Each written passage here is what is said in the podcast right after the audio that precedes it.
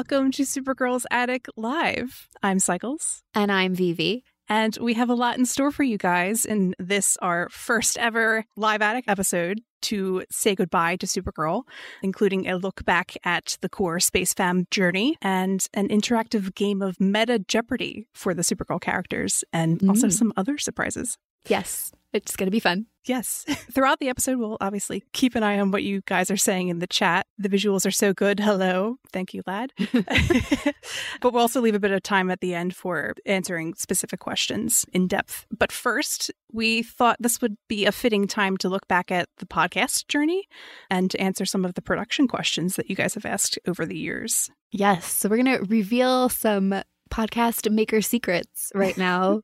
Get excited. This came up. We were talking with a friend who has also worked in TV, and she suggested talking about our production process because it's actually not terribly different from any other media production schedule and process. Mhm. So, like, we always start out with a pitching and outlining phase, the way the Supergirl TV show does. Yeah. this part usually takes the longest, believe it or not, because we always agree We about always everything. agree. yep. it's really dependent upon what happens in Supergirl from week to week. So, if there isn't something that immediately grabs our attention, then we kind of workshop from a list of smaller things that we thought were fun or interesting until we create a bigger theme and a concept that we both like. Yeah. And we start as soon as we have both watched the episode. This got really tricky in season six because of the move from Sunday to Tuesday. And then also, it just got unpredictable to guess what time of day an episode would go Mhm. live to stream, which made it a shorter turnaround. We were down to like, I think, a four day turnaround by the end, Yeah. So which was fast. necessity breeds ingenuity. Yeah. Yeah. So once we kind of go through pitching and then we make an outline of just the general ideas, each of us has a note writing process and then we combine our notes and record everything. Mhm. And we have learned over time to keep things relatively scripted because then we'd make sure we don't forget anything and it also keeps the recording time from going way too long. So yes. cycles. Excuse me. Once we get that done, there's an editing process, the same as there is for visual media. Fun fact we actually cut between 25 and 50% of every recording. Mhm. So if you hear, you know, actors talking about scenes getting cut, lines getting cut, kind of like in the finale where the American version was several minutes shorter than the Canadian version because of ad process. Yeah, we actually Um, released a Canadian version of the podcast. yes, this is the Canadian version. Uh, but, you know, it's kind of the same deal. There's a lot of reasons why stuff gets cut. So, for example, for our show, sometimes things just don't work and we have to remove them. So, if there's a line that's redundant Mhm. or it distracts from the main idea, like we might go off on a little tangent about a character and then be like, this is off theme. we'll have to save Let's- it for later. Yeah. The other reason we sometimes have to remove things is that they involve someone else's copyrighted or trademarked material. So, uh, singing, uh, Constant singing. Mhm. a constant issue. And then jokes that maybe come from someone else's piece of media that are not being used in a fair use kind of way. The other big thing is sometimes we just have to re say things or we switch up the order of content because it flows better one way versus another. And if we left those notes to self in there, you'd all be very confused. Yes. So it's, it's very much like, in that way, the television production process, minus all the everything else about it. Uh, we also do sound design stuff. yeah, lots of that. Yeah. Volume leveling, like if I get very quiet because I like to speak quietly. Yeah. we'll go in post and edit the volume level. We'll also reduce sibilance or like harsh like s- sounds, Mm, reduce background that's usually me. noise. That's usually me. Maybe so. Maybe. Yeah. And also taking out really long pauses. And sometimes we also have to remove sounds that we can't control in terms of background noise. when we first got started, there was the birds, The your birds. companions. I miss the birds. I think about them every Um, day. My previous place that I lived, we had some issues with the furnace. I had to throw the kill switch to the whole building in order to make it quiet enough to record. She froze the people for you guys. I did. I would disconnect the heat for hours. It was probably not a legal thing to do. There- wow. There's also uh, the airplanes. The airplanes were the bane of our existence for Oh. the whole first season, I think. Yeah, Um, it's a bird. I it's a lived about a mile upriver from an airport, and we had to record between midnight and 5 a.m. because that was the only time there were not airplanes flying. yeah, yeah. And We there's some also- sounds we can't escape, like Yes, like the boom arm. So that's the thing that holds your microphone and keeps it relatively stable. I used to have one that had springs. So in early seasons, it was mine that was making noise, and now Cycles has that's one. my turn. it's equality. And then the other thing we edit around a lot is illnesses and allergies and uh, sneaky snacking for the times when the recording sessions used to go really long. Yes. we need a Supergirl interruption. Yes. that actually would be much more fun. Well, speaking of fun interruptions, here we go. You ready? Yes. Welcome to Supergirl's Attic. We're tired. Welcome to Supergirl's Attic. this is Supergirl's Attic After Dark. Sisters. If you can hear this, watch out for the phantoms. behind you. behind you, yeah. Just sudden like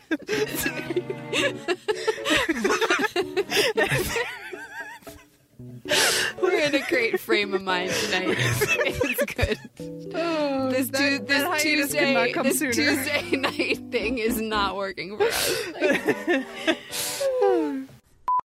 Hello and welcome to Supergirl's Attic. Now coming to you with authentic live spiders. And the world is ready for Kara Danvers, who, like Rachel Berry, is a star. It's fine. She is. I believe in her. We believe in her. What?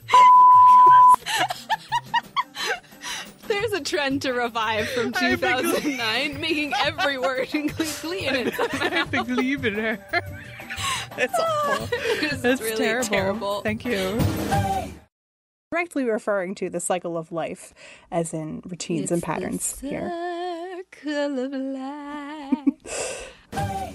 Circle of life. I did not write down what next week's episode is, so you're on your own. On my own, pretending Mimi's beside me. Futon critic, truth or consequences. Here you go. and you can tie in the last episode I will. where we. I will. okay. Okay.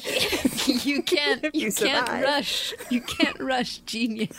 Like, I'm busy trying not to choke on air over here. consequences. It's all Kara's fault. Uh, Clearly. she she used her her her super breath, and, now I can't the air, breathe. yeah. And then we have this season, they announced power, and it was quite clear in the text. What? what? Power? You don't say. Eighty Um, times. Me like mentally editing already. Um, cut, cut, cut.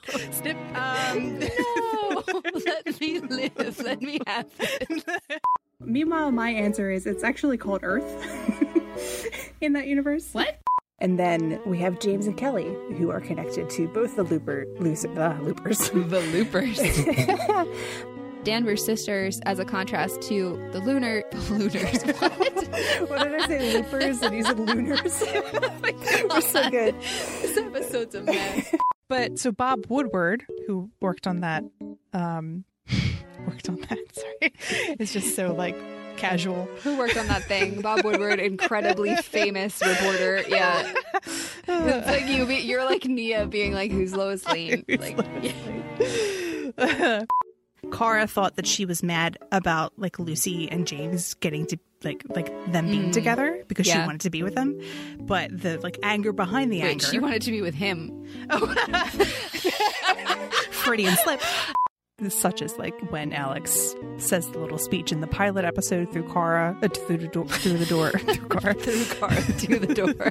through the door. She's trying to tell the door some very important stuff. Kara, Kara, please get out of the way. I'm trying to talk to the door. Alex does like kick it down at some point. That's so true. she and that door. She's trying to have repair. A, have a relationship of some kind. Yes.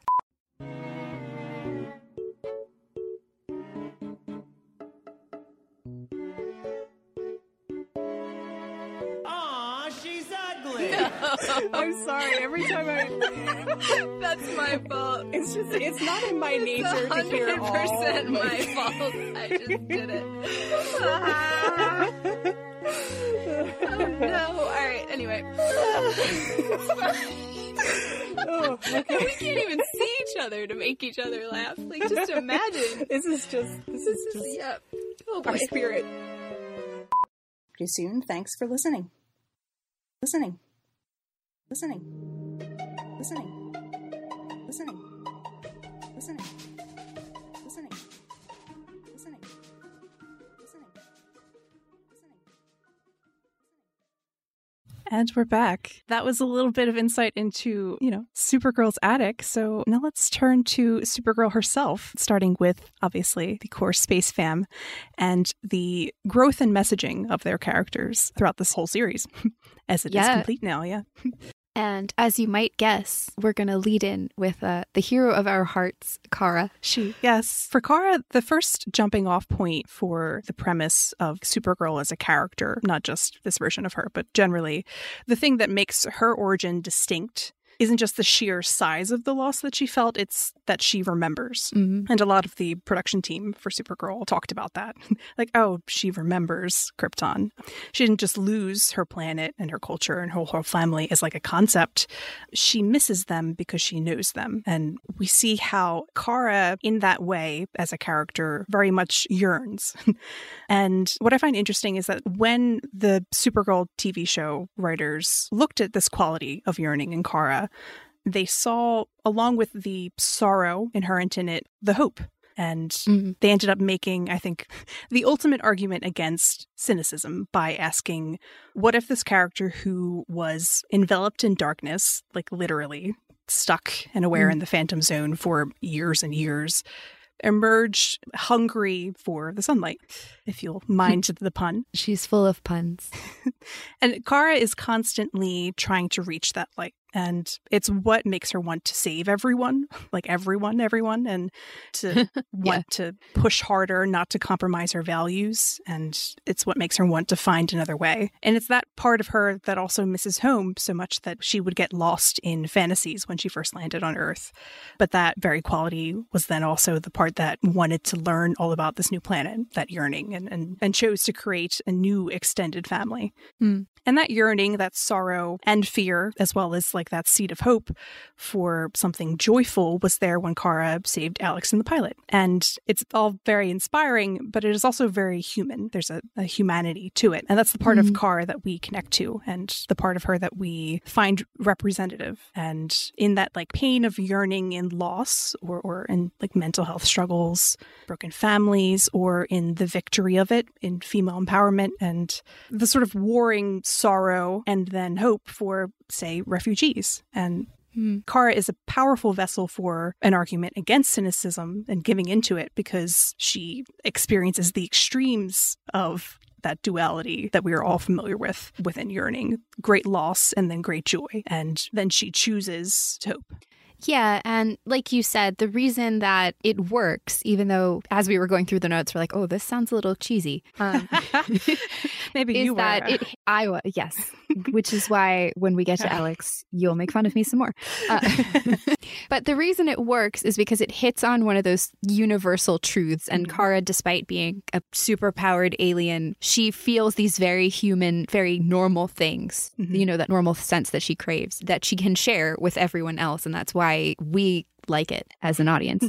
so then the times when the series has maybe fallen flat with Kara are when it fails to honor that duality of her being aware of the great loss and the joy hmm. and makes hope either too easy for Kara to feel or so difficult that they put it unrealistically out of reach.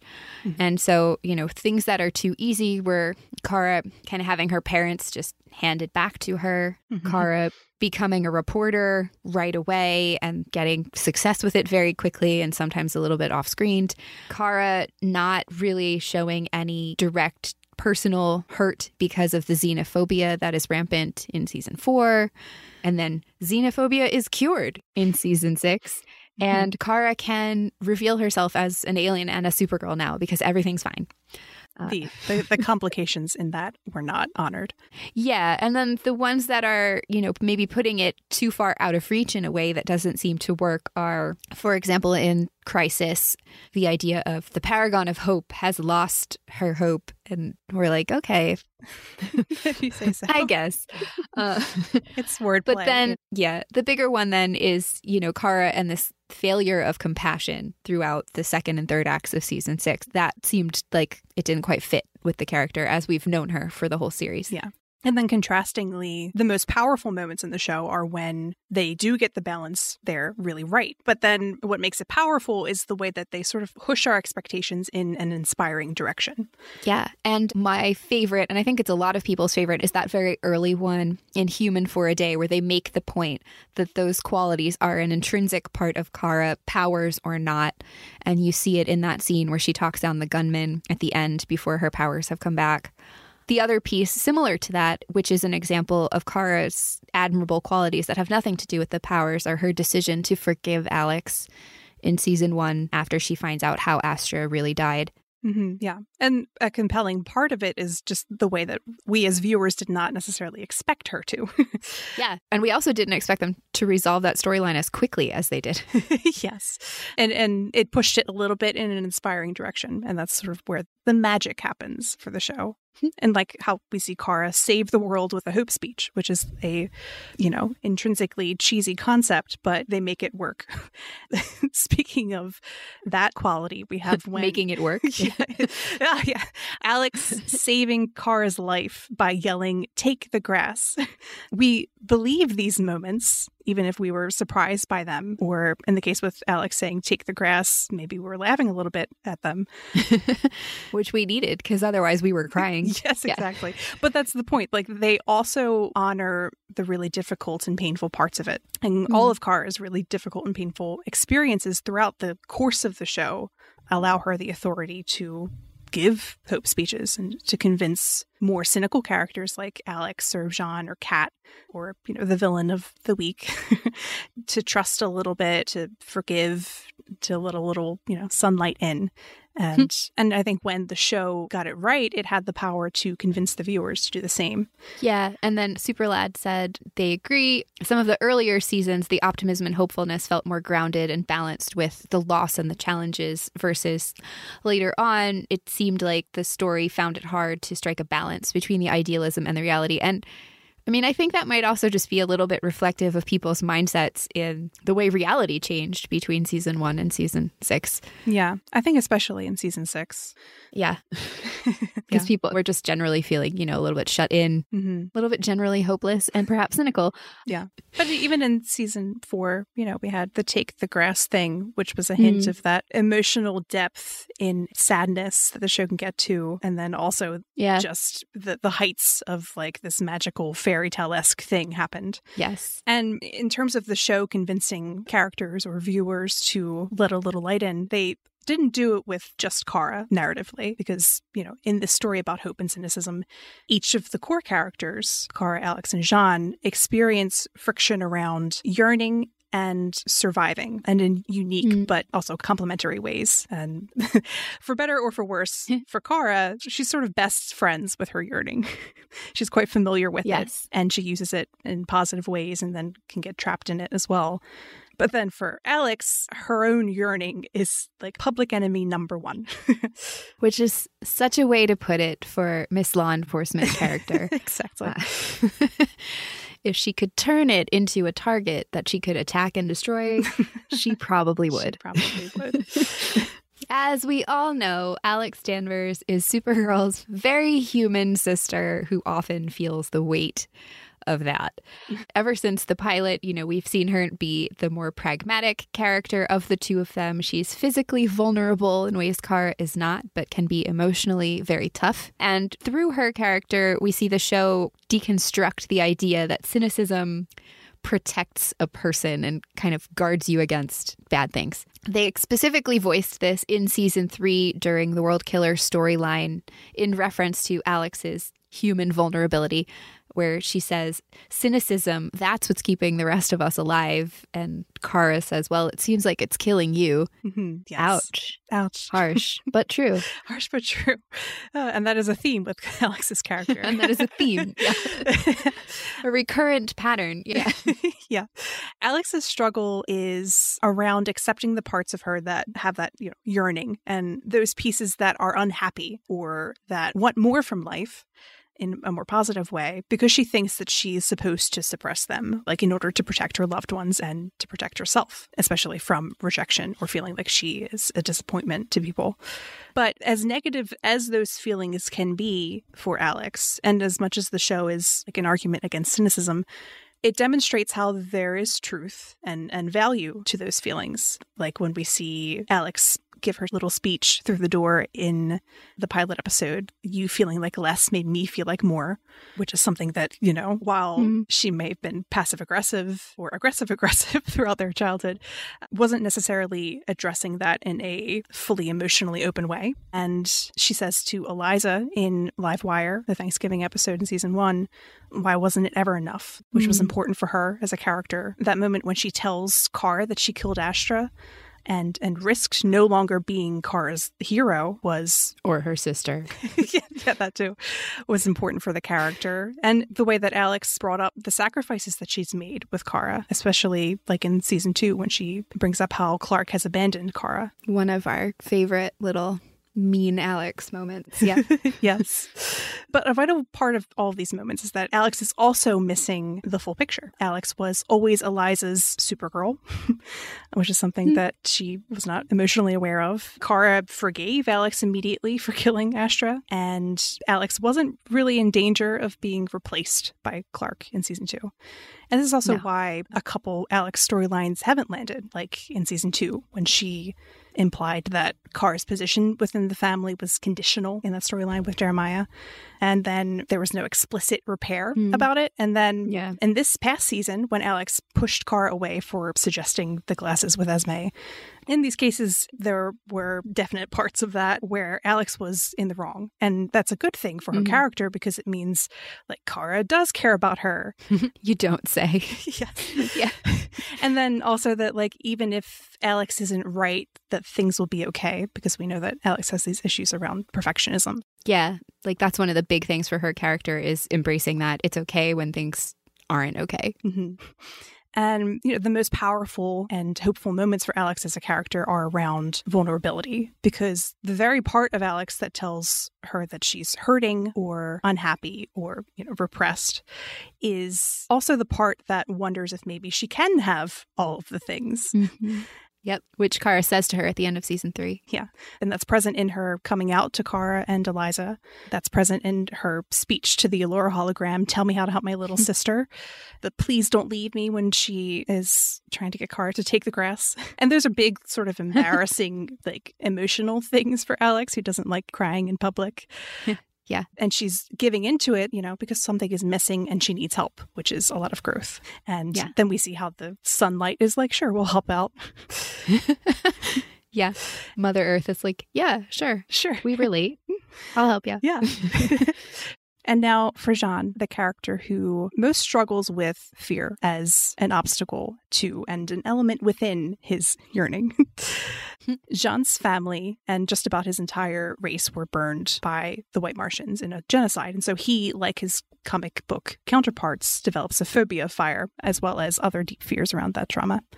Yeah, and like Alex, with Jean, we see the way cynicism can harm a person instead of protecting them in how his fears affect every aspect of his life. Like you think about how long it took him to even have a place to live that wasn't the DEO. he fears other people. He stays alone for years after he leaves Mars and doesn't make connections because humans have hunted him and been generally aggressive. Mm-hmm. He fears losing more and protecting and conserving what he already has. So if you think like in the Black Mercy episode where Alex yells at him and says, You pulled me out because she was so close to getting through to Kara, mm-hmm. Jean's fear of losing both of his daughter figures jeopardizes Kara's safety because he's so worried about Alex that he almost potentially loses Kara. Mm-hmm. And then on top of that, he fears himself Jean, we learn throughout the series, has always considered his escape from Mars cowardice. He ran away. And he carries a very deep shame of survivor's guilt around that decision with him at all times. yes. and Lad said that he was just, we had gotten a Jean's Mm. origin story episode, sort of like what happened when he landed on Earth up until when he meets Jeremiah. Right? I actually would have really enjoyed that as a way of explaining why his spaceship car has like a 1960s look Yeah. to it. That would have been fun. Yes. Yeah. Layla just yelled Space Dad, which I also concur. Which is also true and something in our hearts at all times. Yeah. yes. But for Jean, the most powerful moments for his character and the ones where he has improved his life the most around mm-hmm. are not just the times he's fought past those fears like of the external world, but that specific embracing of who he is. Yeah. And actually, the first one that we have on our list was one scene that David still talks about as being one of his all time favorite scenes that they filmed, which is when Jean reveals who he is to Alex early on in season one. Mm-hmm. And then he makes the decision to reveal that he is an alien to the world, essentially, in order to protect Alex and Kara during the Red Kryptonite episode. Mm-hmm. And then we have that wonderful I am the Martian Manhunter declaration he makes to the ghost of his father when he's trying to figure himself out in season four after M'yrnn's death. Yeah. Yeah. Ah. And it culminates in season six, actually, when he faces the source of his shame and his deepest fears the moment his daughters were killed. And in the mm-hmm. Courage Gauntlet, he fights with absolutely everything that he has. And then he still loses them. And, you know, as horrible as that discovery is, it's a kind of strange source of hope because at the center of Jean's fears is the belief that he is at fault for the terrible things that have happened in his life and to the people that he loves, and that he is the monster and he is the thing to be feared. Mm-hmm. But if he's not, then he has the ability to fight and to protect those that he cares about and to trust enough to form those relationships and just generally to sit comfortably with who he is. And so that was Jean, Kara, and Alex. Yeah. and they, as a unit, are interesting and one of the most compelling parts of the series in the way that they look at each other to address the question like, is who I am okay? Mm. Is my identity like worth existing? Mm, and yeah. like, apart from hope and cynicism and, and success and failure and that perfectionism, just do you love me and do I have a home with you? And we see it in interesting ways in each of them with Kara and you know her fear with alex like deep down you hate me and that Mm. fear Yeah. is present in all of their storylines like the way that alex resented kara early on one of the students at their school said i'd hate my parents if they did that to me totally who wants a stranger living in their room I mean, right? Yeah. baby's on the side of the children I'm on the I'm on the anti-adoption side. What? famously yeah, that's so me. Yeah. That's so you. And Kara hears this, and then maybe she's wondering, like, is Alex's anger at her parents because of Kara? Yeah, which was a really nice connection because when we get to the Red Kryptonite episode and Kara says that you hate me, she then follows up and says, and that's why you killed my aunt. Which, Yeah. I mean, obviously isn't why Alex did that, but Yeah. the fact that there is this piece of her That wonders. that that wonders is interesting. Yeah. And then we also have the you're either a part of this family or you're not from season two. Yes. And then in the arc of season four, where they go through Alex's memory erasure, we have this switch where for her, Supergirl becomes an adversary and a person she kind of resents and doesn't Mhm. like. And we also get this reveal that Kara herself is sometimes an obstacle to Alex's happiness in a way that she expresses to Jean. Yeah. Kara's point of view think Alex has no personal knowledge of like certain parts of who Kara is. And then she might be translating that to this is what Alex really thinks about those parts of my identity. Mm, yeah. Which is why I'm still like a little bit sad that they didn't quite go there in season six. Hmm. because they revealed all these interesting cracks in season four and then kind of just smoothed right over them. yeah. But throughout the series, we also do see pretty obviously the answer to Kara's question of like, do you hate me deep down? and Alex Yeah. being like, no, I'm proud of you. And saying like, Kara Danvers is my favorite person. And saying to Alura, sometimes I think she's the one that rescued us. Alex proves throughout the series that she believes her life is better from having Kara in it, even though she Mm. has to address the parts that are hard. Yeah. And actually, it's kind of interesting. One of the biggest testaments to her believing that her life has been better for having Kara in it is the fact that she wanted to become an adoptive parent, Mm, yes. which is how she ends the series. yeah. And, you know, to go to Alex's struggles with Sorry, Super Lad just wrote time to cry again. it's always time to cry, especially if you're Alex, who, Yeah. uh, her sort of is who I am okay with you, my family. Fear is like, I don't know what I'd do if you were disappointed me, which she says to Kara in season two. And we see that fear of disappointing Kara and then others, and obviously the storyline with killing Astra Mm. and feeling that she's going to no longer be Kara's hero. The coming out storyline, she was also afraid. Yeah, with both Kara and Eliza. hmm And then just generally keeping Kara like, safe and alive. Yeah, she has a lot of baggage around that. And not all of it is created by Kara herself. There's also the untangling of the expectations that her parents put on her and, and all of that. Yeah. And also the responsibility that she feels within her role at the DEO once Kara becomes Supergirl and complicates that because then she's like, oh, now I have to worry about Kara extra. Extra. yeah, exactly. Uh, you know, like kind of how she says in season three, like, you fight the most dangerous bad guys in the world. I'm always going to worry. Uh, exactly. But throughout the series, then Kara proves that it's okay for Alex to choose herself and choose her own happiness or to make mistakes. Like that it's okay if she's not perfect all the time. Yeah. Layla says, Anxiety, thy name is Alex. Alex will always have Correct. to live with that part of her makeup as a person. But having those relationships, like with Kara, proves in some way that things will be okay. Yes. And then we had another comment that if they hadn't already used Guardian, we would have definitely used Alex's superhero identity as Guardian. It would have fit very well. Yes. Yes. And actually, one of the writers, Jay Faerber, did a podcast that's coming out in full, I think in January, where he talked about how they had to talk to DC and find if there were names that they could use Mhm. to give one to Alex. And it actually is a DC name that isn't used very often Sentinel. Yeah. And it's also, you know, a similar sentiment. Yeah. So they're they're quite the pair. Yeah. and then there's J'onn. And there's J'onn, the third member of this core trio, this sunlight trio, kind of like the golden trio, but the sun. Why did you make that Harry Potter comparison? I can't believe you right I'm now. Sorry. I'm sorry, everyone. Wow.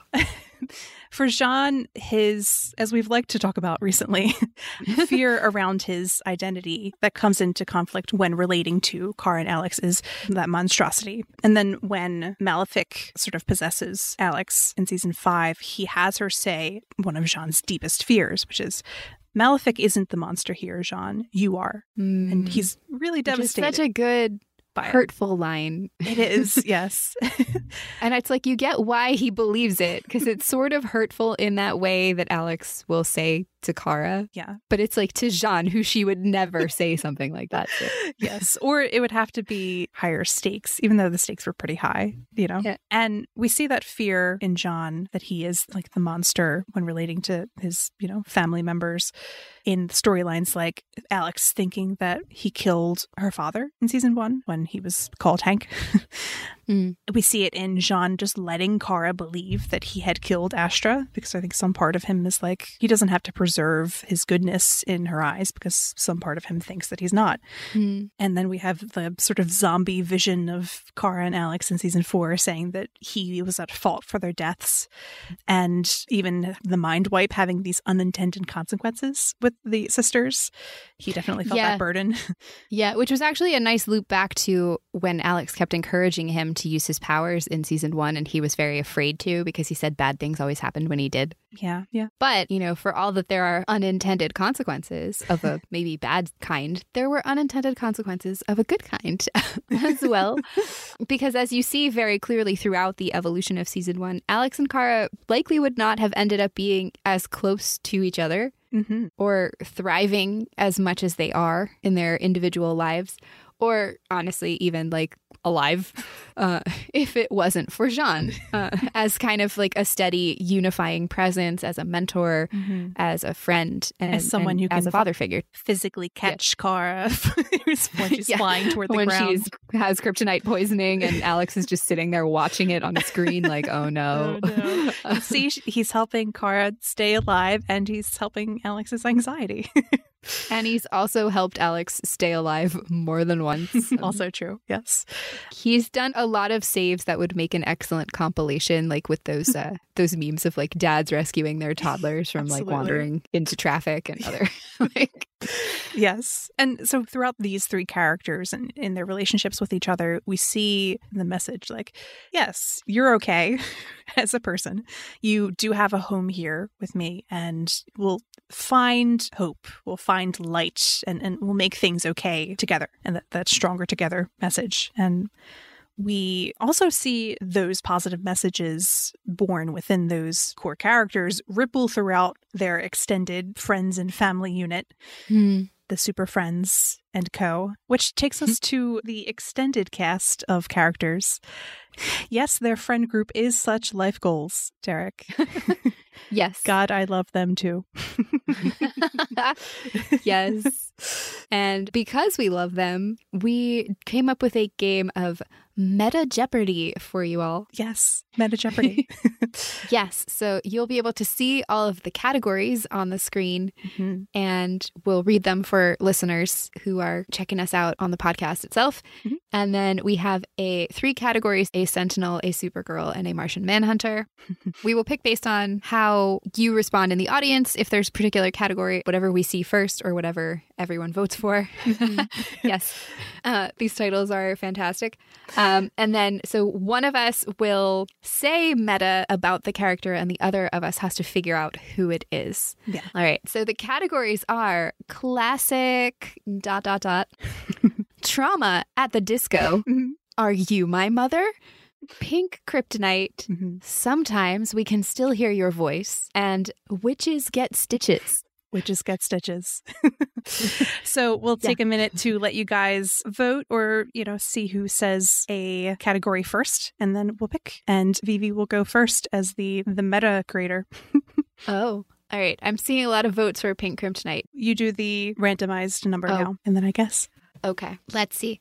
So, meta for this character. This character has one of my all time favorite introductions for a character in the Supergirl series. It was absolutely delightful and told you all you needed to know about this character that she is warm, that she is caring, Nia Nal. that, yeah, it is Nia. Yeah, yes. We've talked about this before, though. I loved her introduction, but I also really loved the, the journey that she went on from being this character who, very like young, fresh out of college, Kara, did not know what she was going to do with herself yet. and over the course of her journey in the series, has really come into her own and is very confident and, and has a sense of herself, both as a superhero and as a person. Um, so it was great. Yeah. Nia Nal. Great. Lovely. Okay. Okay. Next next category, guys. Yes, she did have a lot of parallels with Kara, which were really enjoyable. Mhm. They had a nice one in season six, right after Kara came back from the Phantom Zone, too. Mhm. They also did some little variations and made her Mhm. unique, which was also important. We have Yes. a All right. category vote. Are you my mother? Are All you my Cycles. mother? Okay, so this character, how to describe this character? this character has an interesting relationship with her family roots. They're a little bit Okay. a little bit mysteriously dark. And okay. the antithesis of El Mayarah in her family roots. However, she is a character quite related to it. uh, I think it's Sam. I think you're correct. So, what about Sam as a mom character? Was appealing. As a mom character, this quite complicated history with her mother, and then also being like genetically engineered to, Mm, yeah. like like programmed tube to baby. hurt people and to be that antithesis of El Mayarah. But then with her daughter, we see the ways that she tries to, you know, be better and maybe Mm, yeah. unconsciously as well, because she has this thing hanging over her head her whole life of like this little Kryptonian demon inside of her. You know, she's drawing those little etch a sketch. It always makes me think of that TikTok or not TikTok, the old Vine with the person who's like they have a demon and they're like, I want a bagel to eat the souls of the unborn. And it's like two bagels. and that's Sam. She chooses two bagels. That's really I find that powerful. Yeah, that's really her her default setting. We had a couple comments in the chat. I wish Sam and Ruby had been able to make a comeback in season six. That was probably a pandemic thing Mm. because Sam did come back for the hundredth episode in season five. Yeah. And then this other comment from Superlad, J'onn, Kara, and Nia have a lot of parallels dealing with their alien and superhero identities, and they managed to do them in all different ways, which Yeah. was really impressive. And yeah, they did. And it actually got to the point at the end you had some nice bonding with like J'onn and Nia because they both had Mhm. these cool mind powers that Yeah. they could share. And it was also interesting Kara- with Kara and J'onn is like trying to both be mentors to Nia as superheroes. and Kara trying to be this like positive force for her while J'onn is going through a struggle with uh, Speaking of cynicism, yes. and Kara's like, okay, can you dial it down to a seven Nia? And then J'onn's like, where is she? You know, yeah. basically. Uh, All right. Do you guys have another category? You can pick the same category again if you'd like, but Mhm. uh, there are some good choices. Feel free. witches get Witches stitches. get stitches. Is it my turn? yes, it is. Uh, ooh. All right. Let's see. This is a character who has reinvented the villain genre Okay. through her use of fabulous charisma, swagger, And and, sitting uh, skills. Just general, yes, sitting skills, and not caring what other people think of her. Uh, my beloved Nyxly. Yes, she doesn't care what I uh, think of her, but I do like her. Yes, Nyxly is technically an imp, not a witch, but she does have magic, and she was the premise for everyone else and the magic things in this season. So yeah, I think she gets credit. She felt like she deserved a place. Also, Peta Sergeant was fabulous in that role. Mm-hmm. It was so much fun to watch her. I did always kind of describe her as having like the swagger of Jack Sparrow. Sparrow, with, that's uh, right. like a Disney villain. It was great. you guys could pick another topic. God, I wish we had Nyxly for more than last season. I she was so good. Right. I yeah. That's been one of actually my frustrations with seasons four, five, and six. Some of those villains really could have stood on their own, but then they added Lex. Mm-hmm. And it kind of almost distracted. Like I wish Lockwood had just been the villain of The season one. four. Trauma. Trauma at the at the disco. Oh, Layla, you picked that for cycles. That's her her It's true time. perfect passion. It's time, Yeah. everyone.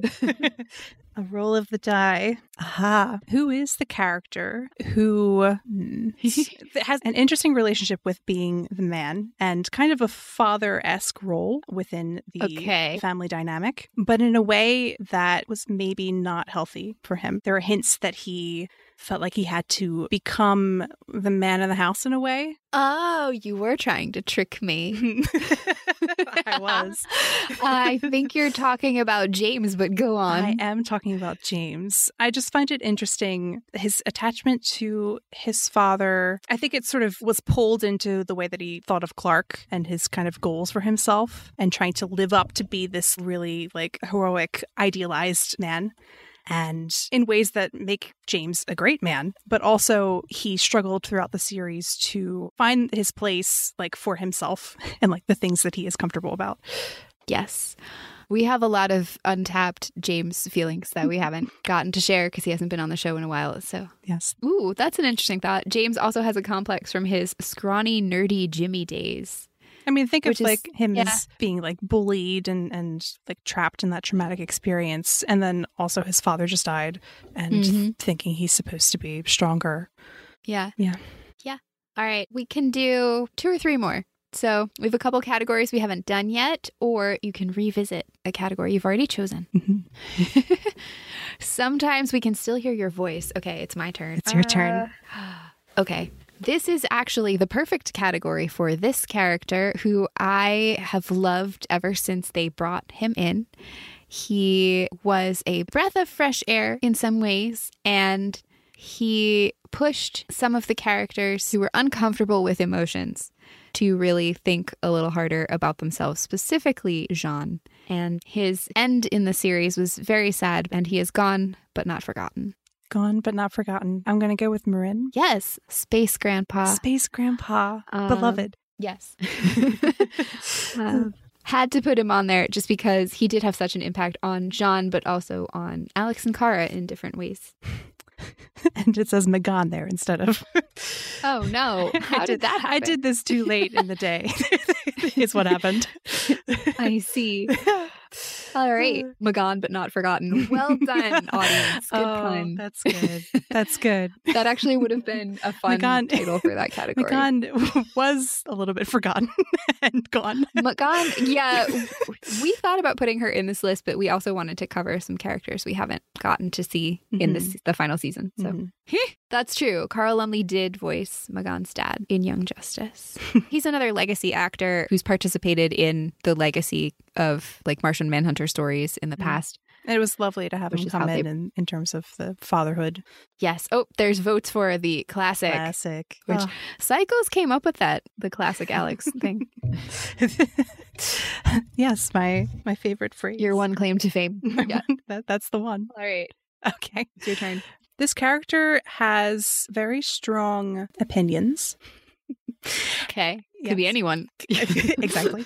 Uh, and they have a tendency to, hence the classic, purport certain values and then kind of go go back on them Uh-uh. or or sort of under embody them. Okay. And they also have an affinity for, as we've seen multiple times in the show, pods and putting children into pods.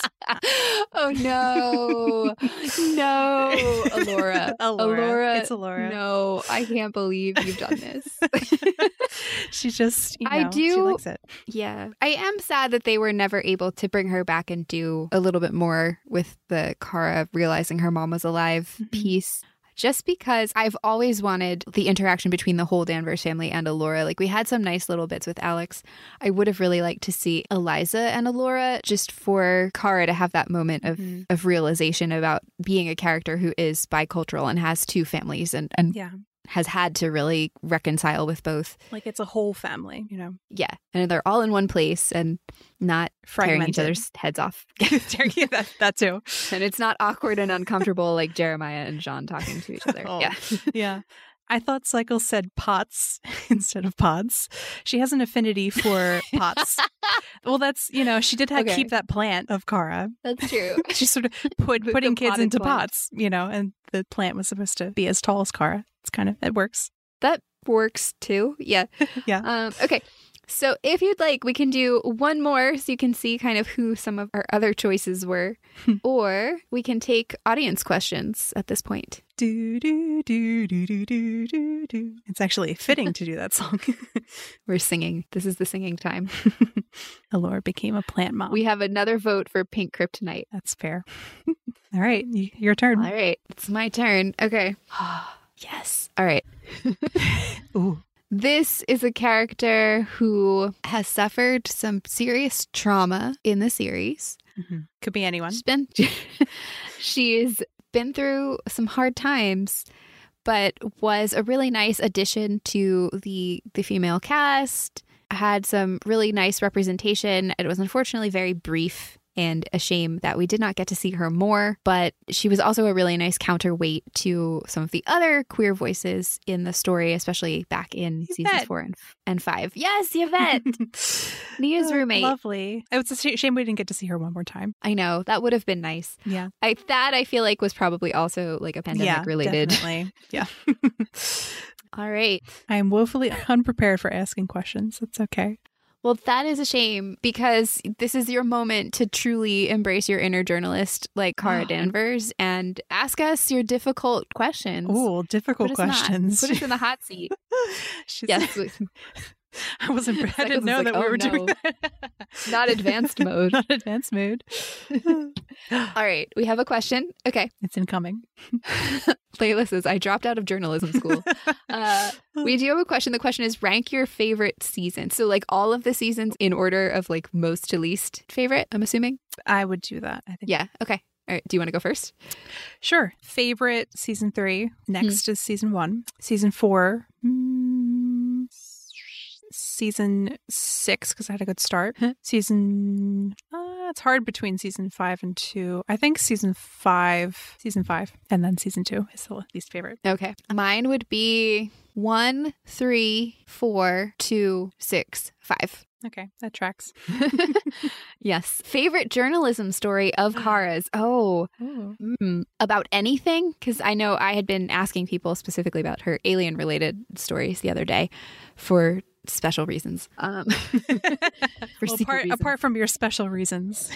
Let's see. Favorite journalism story of Kara's? Probably her Slaver's Moon story. Um, because I actually just went back and watched that clip recently, and it's the first time she really pushes back and expresses her values as a journalist and says, you know, I am going to follow my heart wherever it leads me, even if it leads me down stories that might end up being a waste of time because I care about people and that's what I want to do. And, you know, Snapper's like, well, he's speaking of cynicism, you know, he puts up this front and then when she walks away, he grins and he's proud of her. yes. And uh, he says it quietly, which I hope she secretly heard. So, Mhm. The one that comes to mind is also in season two and involved Snapper, but the Ace Reporter episode. But Mm, yeah. specifically, the I mean, I enjoyed the like Lena Jack sleuthing stuff. oh, Jack. Jack.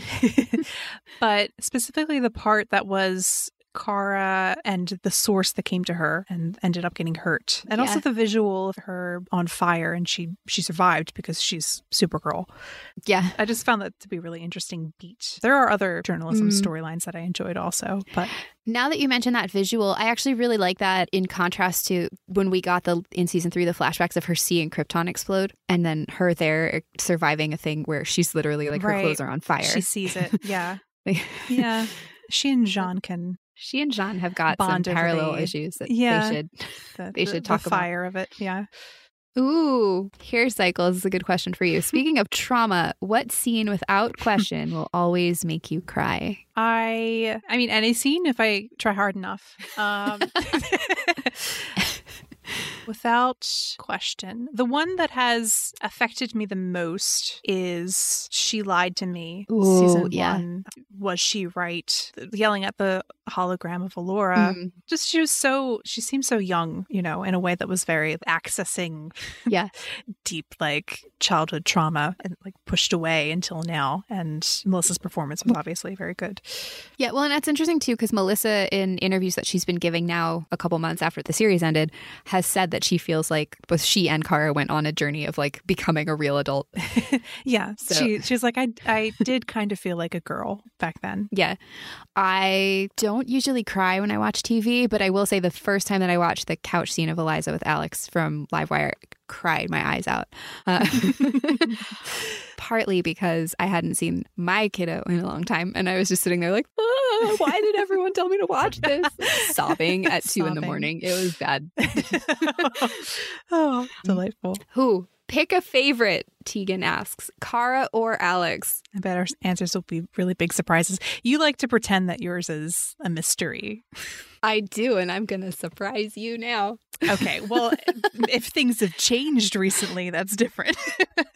all right, so all right, let's let's go. Your answer is obviously Kara, it's Kara. No, it's Kara. well. Now she's embarrassed. Um, She's, everyone knows. Everyone knows. So my answer, as I've explained to you, is like they're both my favorite, but whoever I feel like needs more of Needs my more love. emotional energy is my like immediate favorite. And after the end of season six, like Kara's winning. Like, Kara's winning. Yeah, but like you also just told me, and I know I'm revealing secrets, that Alex is probably your actual favorite, but you're upset with her. so Alex has been demoted a few levels. we'll try to we're trying to win her back. Kara needs more of my love right now. Alex has hurt her, so Kara needs more attention. needs more attention. So I'm here for her. Maybe you'll swing back around one day.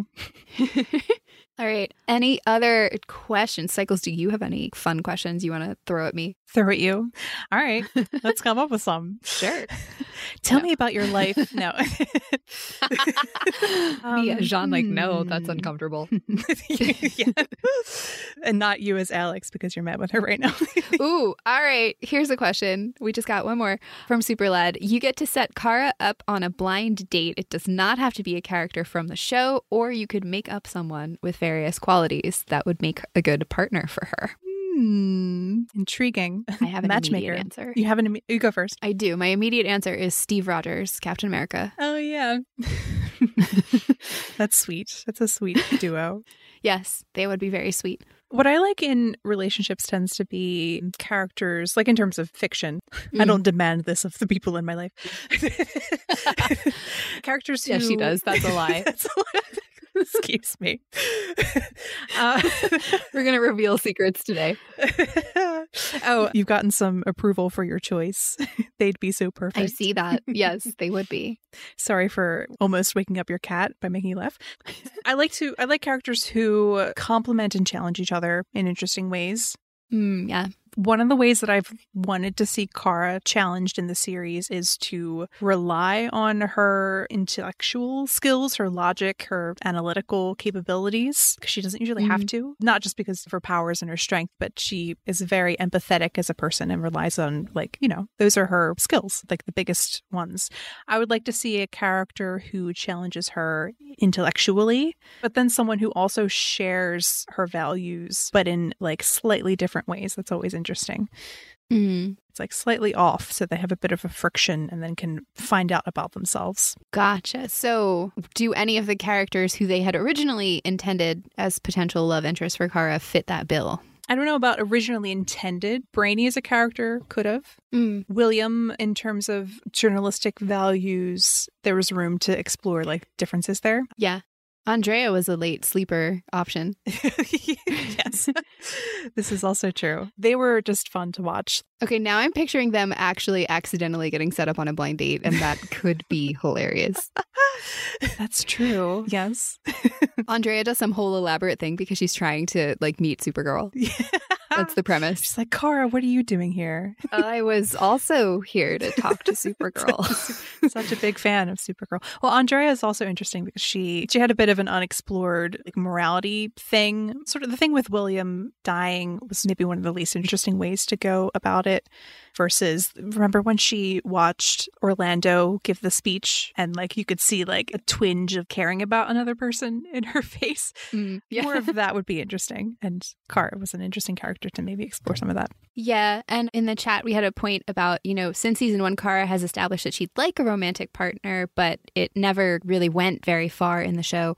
I mean, arguably they sort of went there with Mon-El and then she lost him and then that did some psychological damage and yeah. But it was also Took her a that was the plan the whole time, really. Yeah, but they had planned that out from the beginning. And then the point being, like, this is also a, a thing that's true in the comics. Like, she's a little bit of a serial dater, but she's never had like a one great love, like, you know, Clark has Lois or Mhm. Barry has Iris in The Flash, the show. And Yeah. so I, we actually were wondering if some of the shifting of her storylines was actually a DC thing more so than a the show thing. Hmm Yeah. Well, and then also part of it being like a bit of a surprise that it was going to be the final season That's true. Yeah. and how to handle her character's end, you know? Yeah. And I think I think the end that they ultimately landed on of her getting to feel in control of Yeah. who she is and how she manages that was the right place. And I don't think they, got there. well, if they'd made slightly different choices, they probably could have developed the romance storyline a little bit more, but they had they had so many things. it's true. so many plot things and so many characters that there was a lot to try to wrap up in not a lot of time. yes. All right. Ooh, one last quick question. Yes. Oh, Tegan also said right now in the comics she's like adopting a child. not much Yeah. romance at the time. Yeah. I mean, I'm not I'm not mad about it. Well, I mean, media generally has actually started moving away from those like one true love romance narratives and more Mhm. towards family based stuff in the last Yeah. 10 or 15 years. If we could change, here's the question. If we could change one thing about the final season, what would we have done? Kara's character highlight her core values in terms of legacy. That would be just the one thing, and it would permeate throughout the rest of the storytelling decisions. Mm. Hope, help, and compassion. The ways that that is so Kara, and then the ways that that affects everything around her, and then also gives her the space to land in that same place that she did at the end of the series. Yeah, mine's along the same lines, which is to really emphasize the stronger together piece of it, but also the relationship that Kara has with the public and her family and mm-hmm. Vice versa, and how she inspires them, but also how they inspire her, and that there is like a dual piece of that, Mm-hmm. and it's a give and take, and that they need each other. Like it's not just a Hmm. a one way relationship in Yeah. one direction or the other. Where then at the end, Kara's like, "Oh, I can't help people because Yeah. then they'll want me to help them, and that is bad, I guess." Well, they it, we had a little bit of a thought exercise when probably this season was like the most interesting was right when the Gauntlet episode aired Yeah, when episode thirteen. Yeah, like it was a mystery what her gauntlet was, what the test of courage would be. And when the totems were just getting started, and I had thought maybe having the characters help Kara discover things about herself that are thematically relevant to Mm, the totems. yeah. In order to pass them, she has to talk to, you know, Alex about humanity, something like that. Yeah, well, and I had even been expecting up to close to the finale that the solution with all of the totems was like each of them was going to have to unlock one. Like, because if any one person unified them, like then they'd have the AllStone and that would be bad. Mm-hmm. So I had been expecting that it would be like divvied up more. That would have been Uh, cute. and also it would be a way to revisit and confirm like growth for different characters who hadn't necessarily interacted with them. Mm. They also set up all the rules for the gauntlets and like the totems in episode 13. And then by the end, they didn't follow those rules. So Yeah. you two liked the final beat for the character, just thought the journey there wasn't quite Yeah. right. Yeah, that's that's a that's, a fair way to It's about where we expected it to land. Yeah. I mean, we had started talking about like, oh, this is where her character's going probably in about episode five of the season. When we figured out the gauntlet, it was pretty clear that at the end she would be revealing that, you know, she would just be Kara, Yeah. which is where the series has been leading the whole time. Yeah. How they wanted to get there depended. They could have done it more just like emotionally. She didn't have to literally be out. Yeah. But I thought that was a compelling idea as well. Yeah. And we had talked about this, I think, in early podcast episodes of season six, that they had been hinting at it by showing Kara in different circumstances introducing herself hmm. As- yeah. All of herself to Nyxly, to Nia when they were in the flashback. And it was definitely leading towards that. Yeah, she sort of gave her little narration. Yeah. That would have been that would have also been a nice beat to have at the end. Like, That actually would have been a really cool way to close out the finale mhm, yeah, with an updated. and updated. That's yeah, and they have story. updated it Like, throughout the yeah. series. like, Alex is the only one working at the DEO now, so I don't. I work with my friends. I work. The end. I work. I work. That was Kara this season, dealing with capitalism and burnout. So, on that note, thank you all for coming and for participating. We had a lot of fun with you guys. And for those of you who are in other time zones where you got up either really early or you stayed up really late, many, many thanks.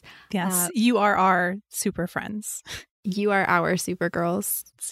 Uh, yes. So, we will probably release one more episode in the month of December. Mhm. We are still working out the production schedule for that one. We are also still deciding which episode it's going to be. We have a list of topics that we want to get to that we didn't get to in the previous hiatus. We are definitely planning to go through around episode 100 of the podcast. We may do a few more beyond that. Mhm. We will see. We're definitely planning to do character profiles for Kara and Alex now that the series is over. We're going to finish our Truth, Justice, and the American Way Mhm. series that we had been doing, which season six added a lot for justice. So that will be fun. Uh, Mhm. and then we have a few other things on the list. We also have a couple little surprises that we will be releasing for you as things go. We have a quick interview that we were able to do with someone from the production Mhm. And a few other little things. So, then for our podcast listeners, as usual, if you have any comments or questions for us or requests for topics you'd like us to revisit now that the series is over, or just, you know, another silly meta or an episode commentary track, please send them to us at Supergirls Attic on Twitter, Tumblr, or Instagram. Mhm. Thanks again for tuning into our live show. Thanks for watching and thanks for listening.